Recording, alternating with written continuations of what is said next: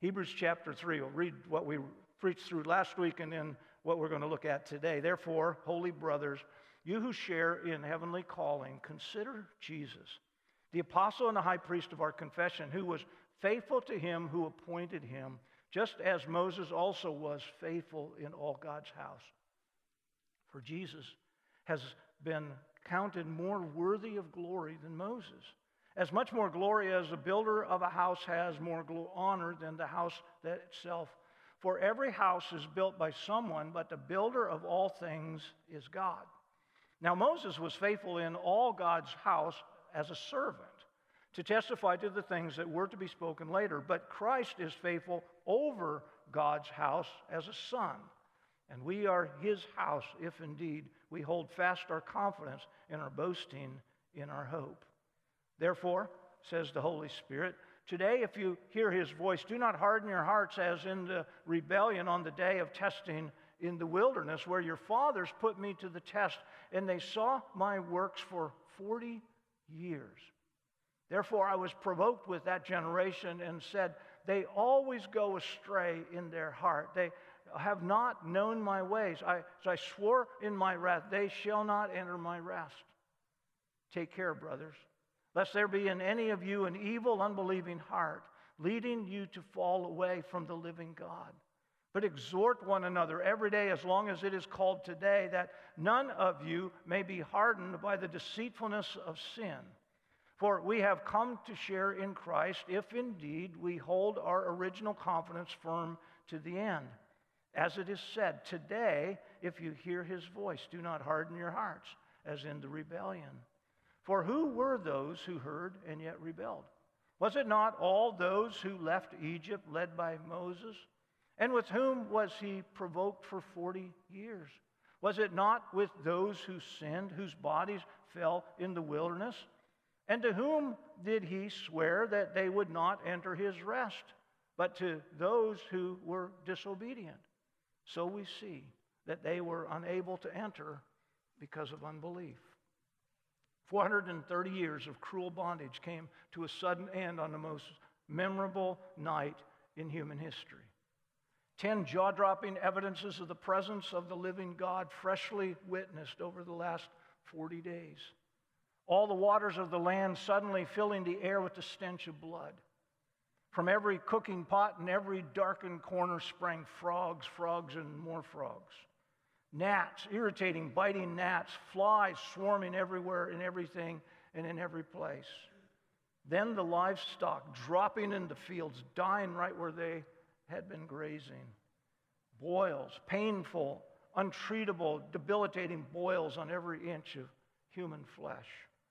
And as if their cruel enemies had not already been beaten down, then came the hail, hammering every standing stalk to shreds, punching gaping holes in roofs, stripping every tree of its foliage, and killing both man and beast. And that followed by the spine creeping crunch of locusts chomping on what had not been destroyed by the hailstones. And as a final sliver of hope was stripped away, then came the darkness suffocating, oppressing. I can't see my hand in front of my face, darkness. Nine challenges directly assaulting the trusted gods of Egypt. And by this time, it was the God of Israel. The score was nine for God, zero for Egypt. A little bit reverse of the Huskers, I might say. Yesterday was a good day. We didn't lose. It's amazing. And there was yet one more battle. Who was this God who has the power over both life and death? Who could slay the many and still preserve the chosen? With the blood of the Lamb painted on the door frames of their house, the slaves of 400 years sat quietly in the peace as the night slowly filled with the wailing of mothers and fathers who awakened to discover that every firstborn son of an Egyptian home had on the very same night died. Finally, the stubborn back of Pharaoh had been broken, and with arms filled with precious goods and livestock sufficient to both feed them on their journey as well as populate their dreamed of farms, the sons of Abraham began their journey home. 600,000 men, plus their wives and their children, miraculously delivered from a multi generational slavery. With a three month journey before them to the glorious country, long romanticized around late night fires, its wonder and beauty expanded with every generation's relating of the story. The homeland of their forefathers, finally soon to be their own reality. Suddenly, the wisdom of the man who had brought about their deliverance became a source of ridicule. Moses led the fleeing slaves directly into a dead end. Unscalable walls on both sides and an uncrossable Red Sea before them, and the reinvigorated, murderously angry army of Egypt hot on their trail. They were suddenly in a no win circumstance. Impossible, that is, if your God is too small. But with the pillar of fire before them and the dark cloud of protection behind them, they quickly walked across the suddenly dry pathway through the sea and cheered as the dreaded army floundered and drowned in the very spot where they themselves had been delivered. Exodus 14 summarizes it this way Thus the Lord saved Israel that day from the hand of the Egyptians. And Israel saw the Egyptians dead on the seashore. Israel saw the great power that the Lord used against the Egyptians. So the people feared the Lord and they believed in the Lord and his servant Moses. Goes on to say in Exodus chapter 15, they had this great celebration. They're singing the hymn of Moses. They sang together, and the ladies danced, singing, Sing to the Lord, for he has triumphed gloriously. The horse and his rider he has thrown into the sea. As the writer to the Hebrews, this homeless group of Jesus lovers living in the shadow of the tyrannical throne of Caesar are beginning to lose their grip and their hope on their faith in Jesus. The apostle, the writer, sends them encouragement and rebuke exhortation from a thousand year old hymn, hymn 95 of the Psalms. Turn there if you would. They sang this hymn every Sabbath day as a call to worship in the synagogues. They would begin their worship, and the people, as soon as they hear the second half of it, said when they're reading this letter to this congregation, they think in terms of the whole hymn. Oh, come, let us sing to the Lord. Let us make a joyful noise to the rock of our salvation. Let us come into his presence with thanksgiving. Let us make a joyful noise to him with songs of praise. For the Lord is a great God and a great king above all gods. In his hands are the depths of the earth, and the heights of the mountains are his also. The sea is his, for he made it, and his hands formed the dry land. Oh, come, let us worship and bow down. Let us kneel before the Lord our Maker, for he is our God, and we are the people of his pasture. We are the sheep of his hand. He, that hymn begins with what is declared in chapter 3, verse 1. Therefore, holy brothers, you who share in a heavenly calling, consider Jesus. It, worship begins with making much of Christ, and that's the purpose of the first half of the hymn. But the second half of that hymn that they would sing at the beginning of worship gatherings every Sabbath is a warning about a hardening of the heart. And he uses the nation of Israel as a role model of what not to be. And so the author quotes it here in Hebrews 3 7. He, he gives these general warnings against apostasy, which simply means to turn your back upon or to walk willfully away from. It's like leaving God behind and going and finding your significance and your security in someone or something other than. So he said, therefore, as the Holy Spirit says, notice he gives credit for the inspiration of Psalm 95, a thousand year old hymn, to the work of the Holy Spirit today if you hear his voice. As you're going through the scripture here over the next few chapters, notice how many times he uses the word today. Now, the meaning of the word today is not necessarily a 24 hour period of time. But I think it's more specific than just simply this season of time between the ascension of Jesus to the Father's right hand and his promised ultimate return. It's, it's more than just this age of grace, this period of church history, but it is the urgency of the moment today. now if you hear his voice. You see, some of you today will probably hear the good news that there is a Savior who will rescue you from your sin and save you from an eternal separation from the God who created you, and He will deliver you simply on the basis of your faith and trust in Him alone. And you'll hear that if the, if the Spirit will keep me out of the way, and you'll leave here having made a decision. If the voice of God is heard, there is an obligation to respond. And so the exhortation every Sabbath day was today, if you hear his voice, don't harden your heart. the question is, how do you harden the heart? You see, the heart becomes hard when you hear. Where do you hear the voice of God? In the Word of God. He speaks through this which He has inspired. So, whenever you're listening to a podcast or whenever you're listening to an online live stream message from the Scriptures or whenever you're reading the Scriptures, you are hearing the voice of God. Or, like we say, some people say, Well, I just need to hear the audible voice of God. I've got a secret for you. All you got to do is read your Bible out loud, and you got it. This is, if you hear God's voice through the Word, be careful you don't harden your heart. What does that mean? You see, a heart becomes hard not all at once, but one thin callus at a time.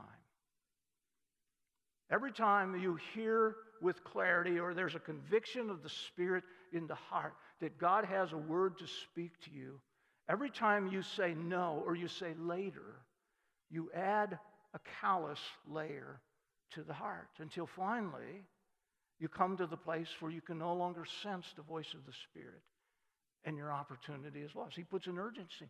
Today, if you hear his voice, do not harden your hearts as in the rebellion. Now we go back to Psalm 95. It's the psalm that he is citing. And when they hear this, they immediately in their minds go back because they, they sang it every Saturday. They understood it. The end of verse 7 Today, if you hear his voice, do not harden your hearts as at Meribah. Meribah, within the margin of the Bible, Exodus 17 and Psalm 78, verse 18. It literally means it is testing. No sooner had they crossed the Red Sea on dry land, no sooner had they seen their perennial enemies destroyed in the same waters that they themselves had been delivered from, no sooner had they just witnessed the 10 jaw dropping miracles of the plagues in Egypt, and they come across the Red Sea, they hang a sharp right heading down to Mount Sinai, and suddenly now, where they once had too much water, now they don't have enough water. And they begin to grumble and complain and say, Did you just simply bring us out here to die in the wilderness?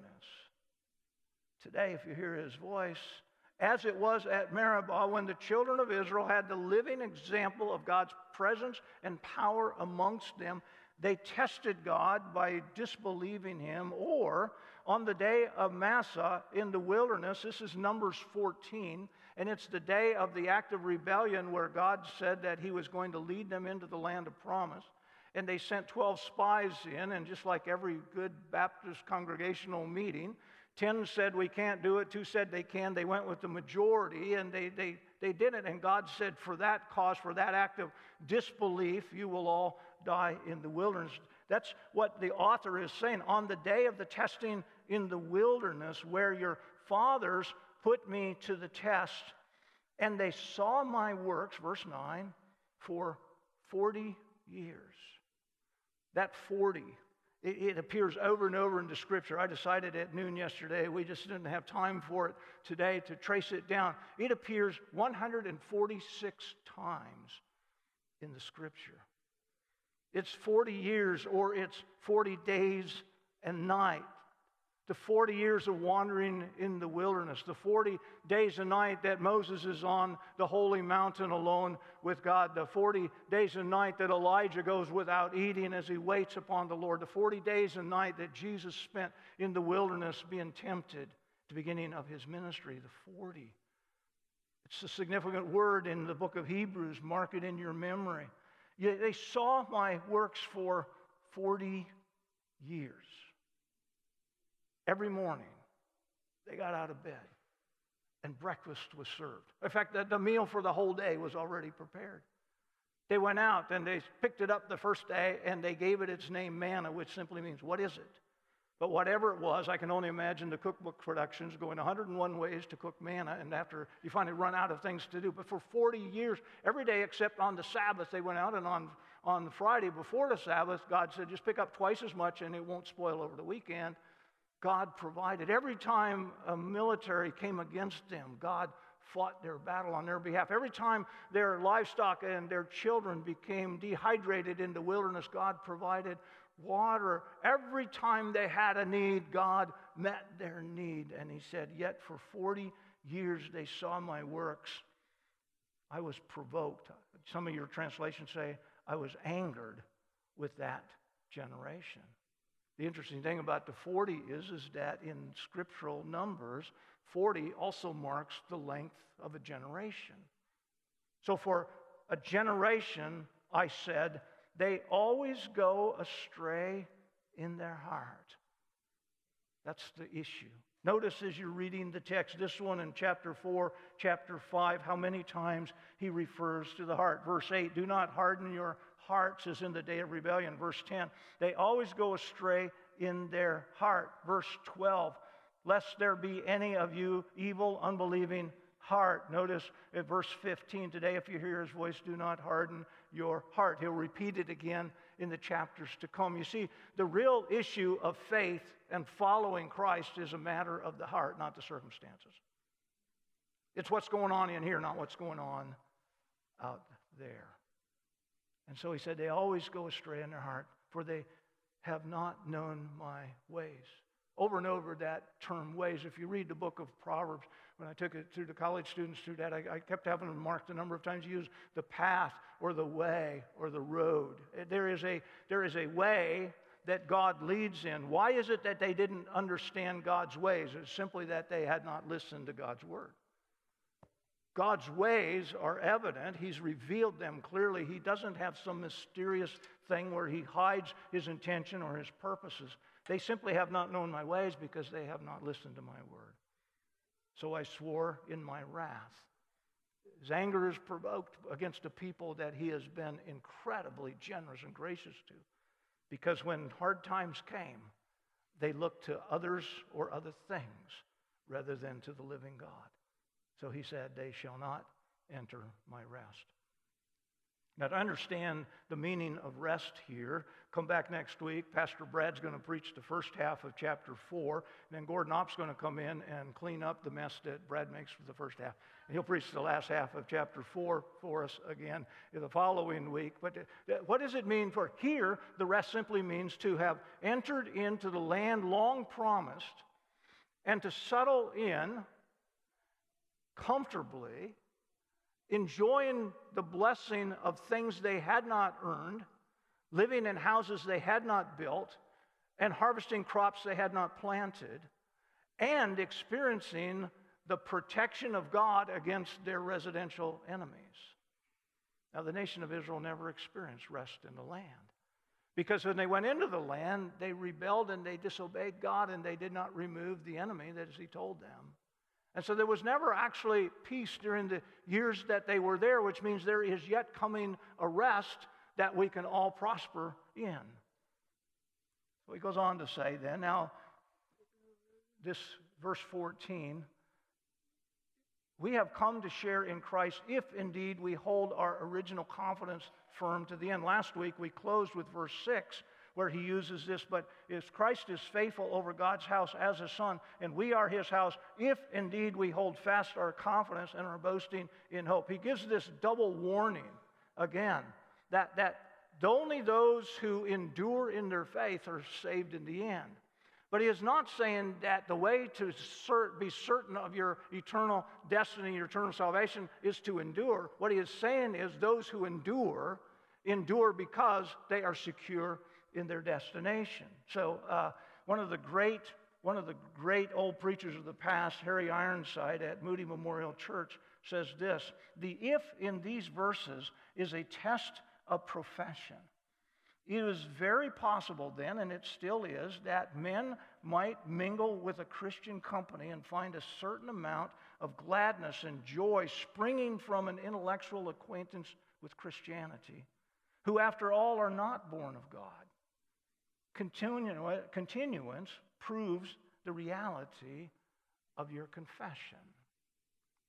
So, what he gives us then is personal instruction as to how to see to it that my heart does not become hardened.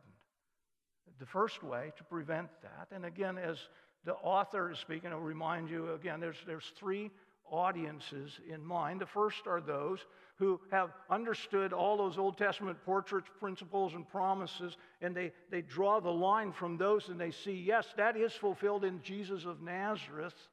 He is the Christ, and He is the one that offers us deliverance and eternal life. But things have gotten hard. Following Jesus was more challenging and difficult, less enjoyable than they'd expected it to be. And so they're beginning to lose their grip on their faith. The second audience are those who, as Harry Ironside says, intellectually assent. Yes, I can see that. You've shown me how all of these pictures in the Old Testament point to Jesus. But the reality is, is that if I bow the knee of my heart, one, it'll take a sense of humility that I need someone to save me because I can't save myself. I also kind of trust the king on the throne of my heart, which is me, and I don't want to step off and have him seated there, or the cost is just too high.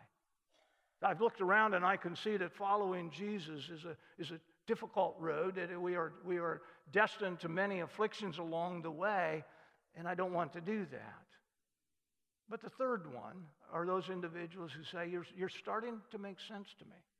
It's, it's beginning, I'm beginning to understand that all of this in the Old Testament is fulfilled in this person of Jesus. And there's life. And so he's writing to those three. When he uses the expression today, if you hear his voice, he's speaking to all three. If you're that individual that is starting to say, you know, I, I, I kind of said it, and regrettably, as old as I am, there have been so many who started so well and fell and failed before the finish line. But there are also those who are just content to continue to add notes to the margin of their study Bibles, to continue to take great pride in their increasing knowledge of the scriptures, but their heart has not yet been converted. And then there's those, and probably some of you are here this morning saying, you know, this thing is starting to make sense to me. His word to all three is today, if you hear his voice, don't harden your heart. First thing he tells us in the personal exhortation is you need to guard your own heart, verse 12. Take care, brothers. Now, when he uses brothers here, and as you're going through Hebrews, you have to constantly ask yourself, what does he mean by brothers? Early on in verse 1, he called them holy brothers. He's talking about those who are in the family of God by faith in Jesus. Here, I believe he is talking, as Paul does in Romans 9, 10, 11, about brothers who are Hebrews, that is, his Jewish brothers. Take care, Jewish brothers, lest there be in any of you an evil and unbelieving heart, leading you to fall away from the living God. There is only one living God. He has been validated and proven over and over again. He talks in 1 Thessalonians chapter 1 about the report of the Thessalonians saying the report of you is that you have turned from idols which are lifeless. They have eyes they can't see, they have ears they can't hear, they have mouths that they can't speak. You have turned from those idols to serve the true and the living God. He is warning them here don't turn away from this one true and living God. Guard your own heart. It's a personal responsibility. There's this interesting tension in the scriptures. And we have a tendency to want to fall off on one side of the thing or the other. And that is the question is is salvation the sovereign work of a sovereign God by grace? And the answer is yes. But the other side of the question is is there any responsibility on behalf of humanity who has heard the invitation to faith in Christ to respond in faith and believe? And the answer is yes. And it seems to be a contradiction of terms, but it's only a contradiction in our minds, not in God's mind. And he's saying here, today, be careful that there is not in you an evil, unbelieving heart. The exhortation is to be constantly aware of the condition of your soul. Am I more responsive and more enthusiastic about hearing from God today than I was a year ago? Or, or did the whole COVID shutdown thing just kind of give me other alternatives to that? And it's no longer that important to me. And in fact, hearing the scriptures taught just kind of puts me to sleep. It's like, I'll own that one. But it's just that I don't find my heart longing to hear the voice of the Spirit anymore. His first instruction is guard your own heart. Protect it from those things that will dull it. Or he talks in Matthew 13 that there's that seed that fell on the traffic road and the birds came and they ate it right away.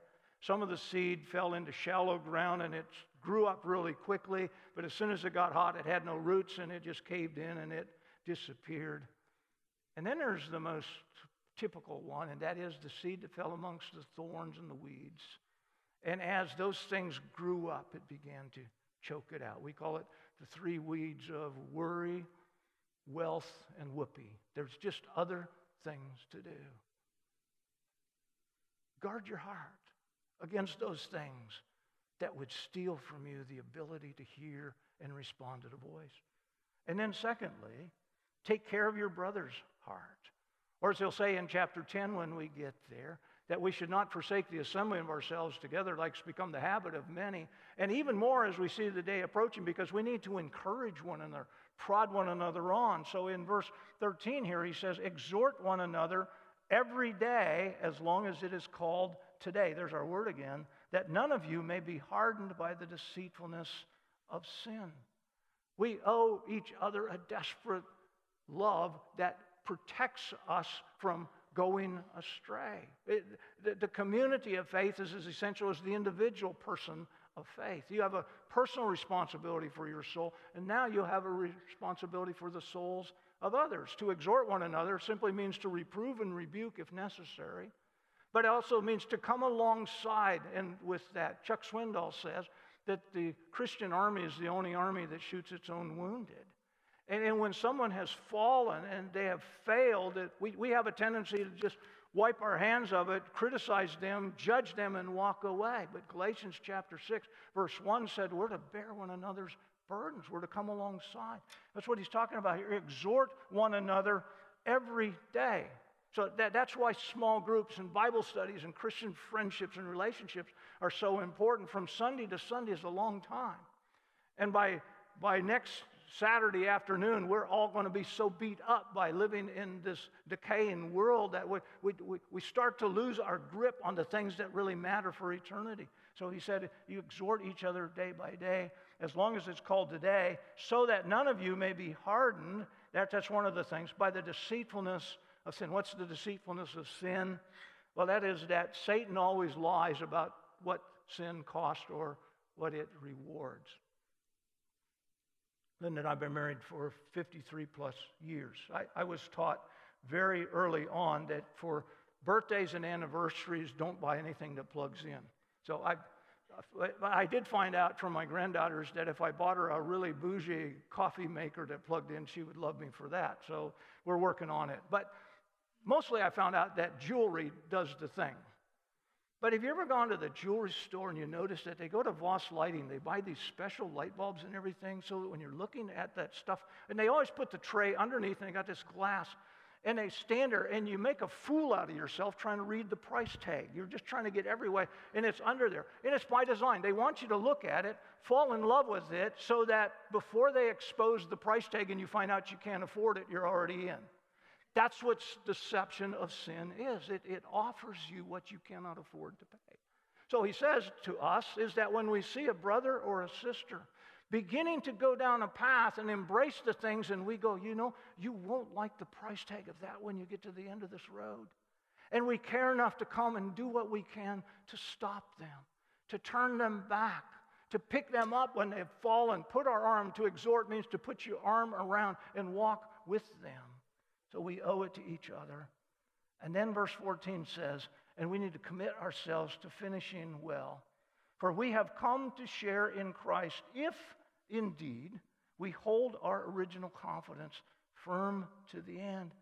It simply means that periodically you need to go back and remember what it was like that day when the Spirit of God removed the veil from the eyes of your heart.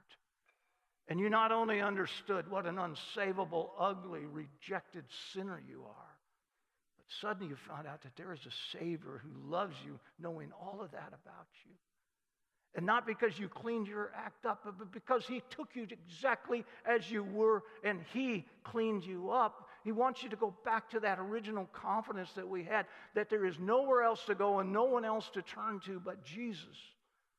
Remind yourself Restore your confidence day by day, firm to the end. Now, he gives a diagnosis in verse 15 of how a heart becomes hardened. Notice verse 15. Today, here it is again, urgency of the moment. If you hear his voice, do not harden your hearts as in the day of rebellion. Learn a lesson from your ancestors.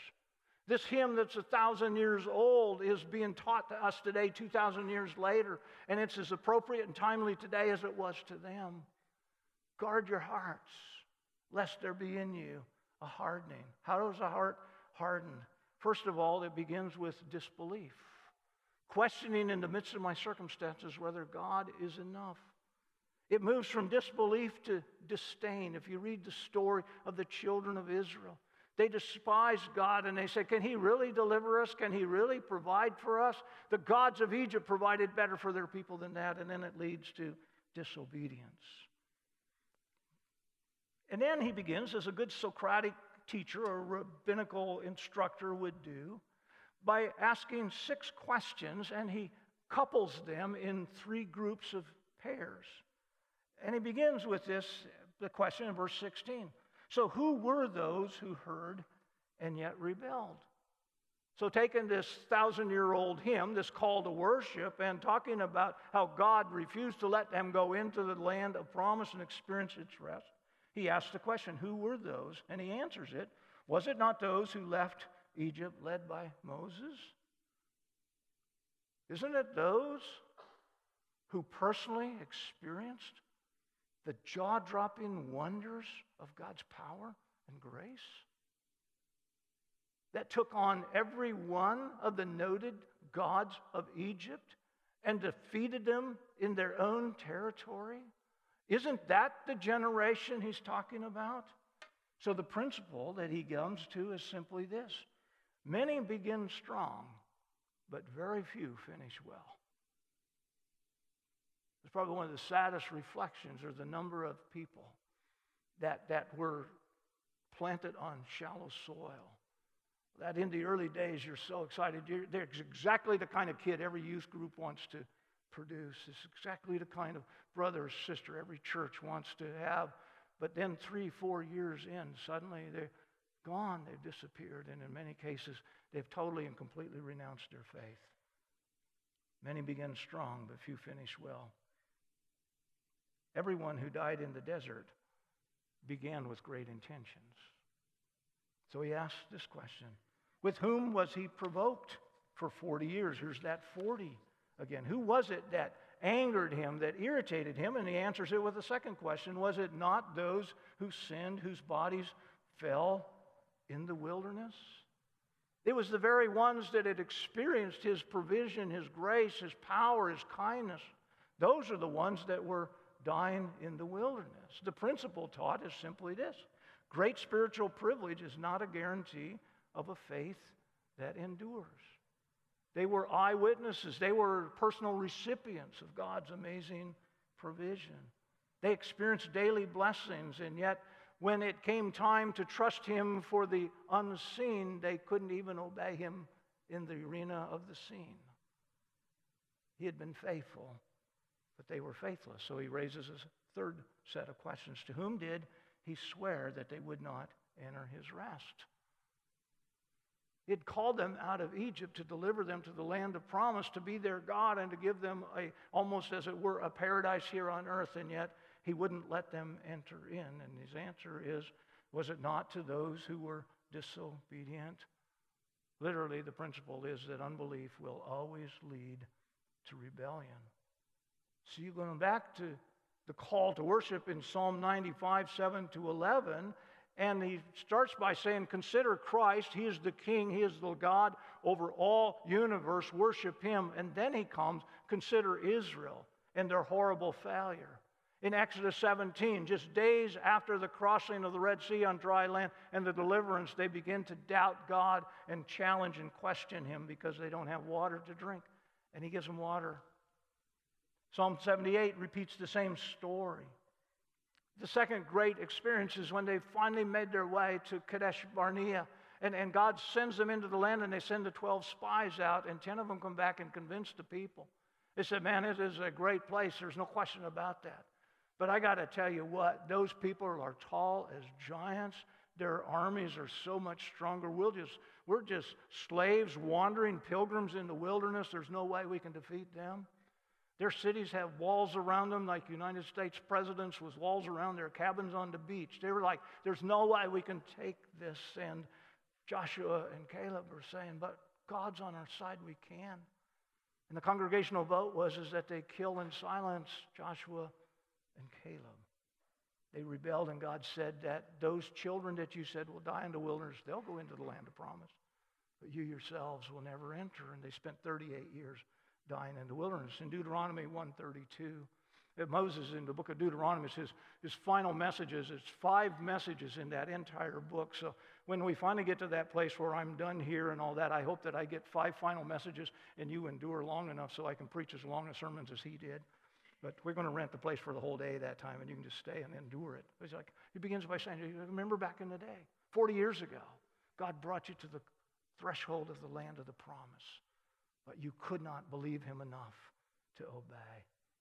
Turn to 1 Corinthians chapter 10, probably the best summary in the New Testament of the lessons to be learned from the children of Israel is in 1 Corinthians chapter 10.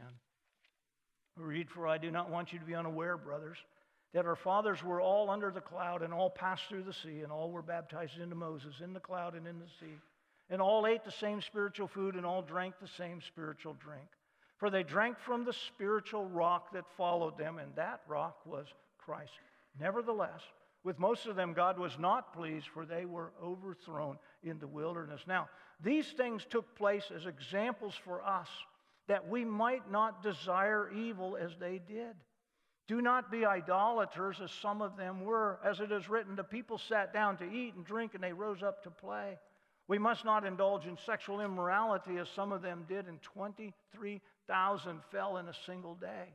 We must not put Christ to the test as some of them did and were destroyed by the serpents. We must not grumble as some of them did and were destroyed by the destroyer.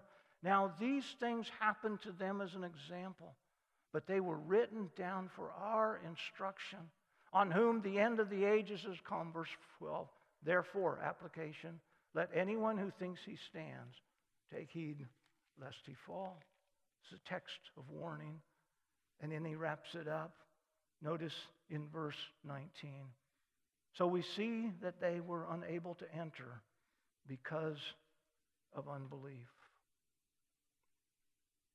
It's the 40 year issue. The children of Israel for 40 years from leaving Egypt until finally the last of a generation died in the wilderness to enter the land of the promise. I think the author is writing to a church 40 years after Christ ascended to the right hand of the Father and promised to return. And he's raising the question Do you have the kind of faith that can endure the trials and testing of your pilgrimage? for four decades? Or will you too, like the children of Israel, turn and walk away? So the question is asked in the text What is the great sin of Israel? It was not their worship of idols, even though God hates idols.